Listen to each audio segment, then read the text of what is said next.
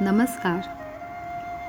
Simply स्पिरिच्युअलच्या आजच्या एपिसोडमध्ये पुन्हा एकदा मी श्रद्धा तुम्हा सर्वांचं स्वागत करते.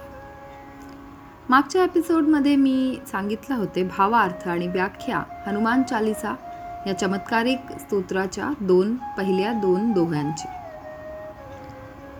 आता पुढच्या चौपायांचे व्याख्या मी सांगणार आहे.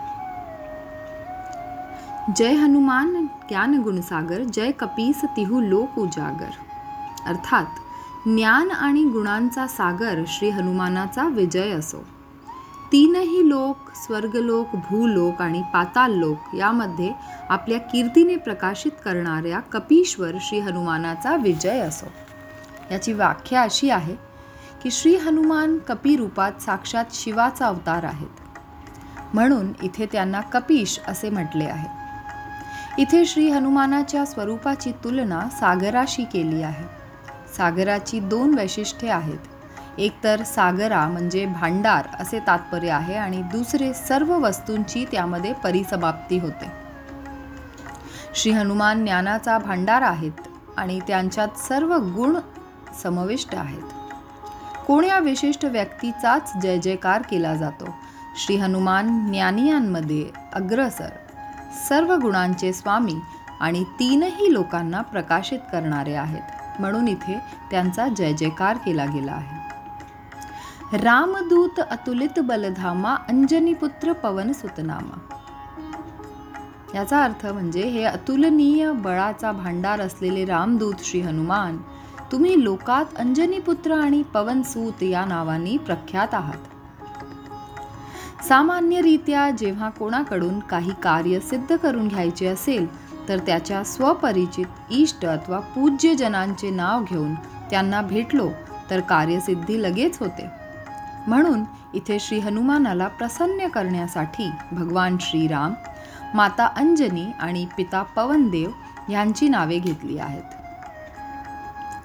महावीर विक्रम बजरंगी कुमती निवार सुमती केसंगी. हे महावीर आपण वज्रासमान अंग असणारे अनंत पराक्रमी आहात. आपण कुमती अर्थात दुर्बुद्धीचे निवारण करणारे सद्बुद्धी असणाऱ्यांचे संगी साथी सहाय्यक आहात. कोणाला आपल्याकडे आकर्षित करण्यासाठी सर्वप्रथम त्यांच्या गुणांचे वर्णन करायला हवे. म्हणून श्री हनुमानाच्या गुणांचे वर्णन केले आहे.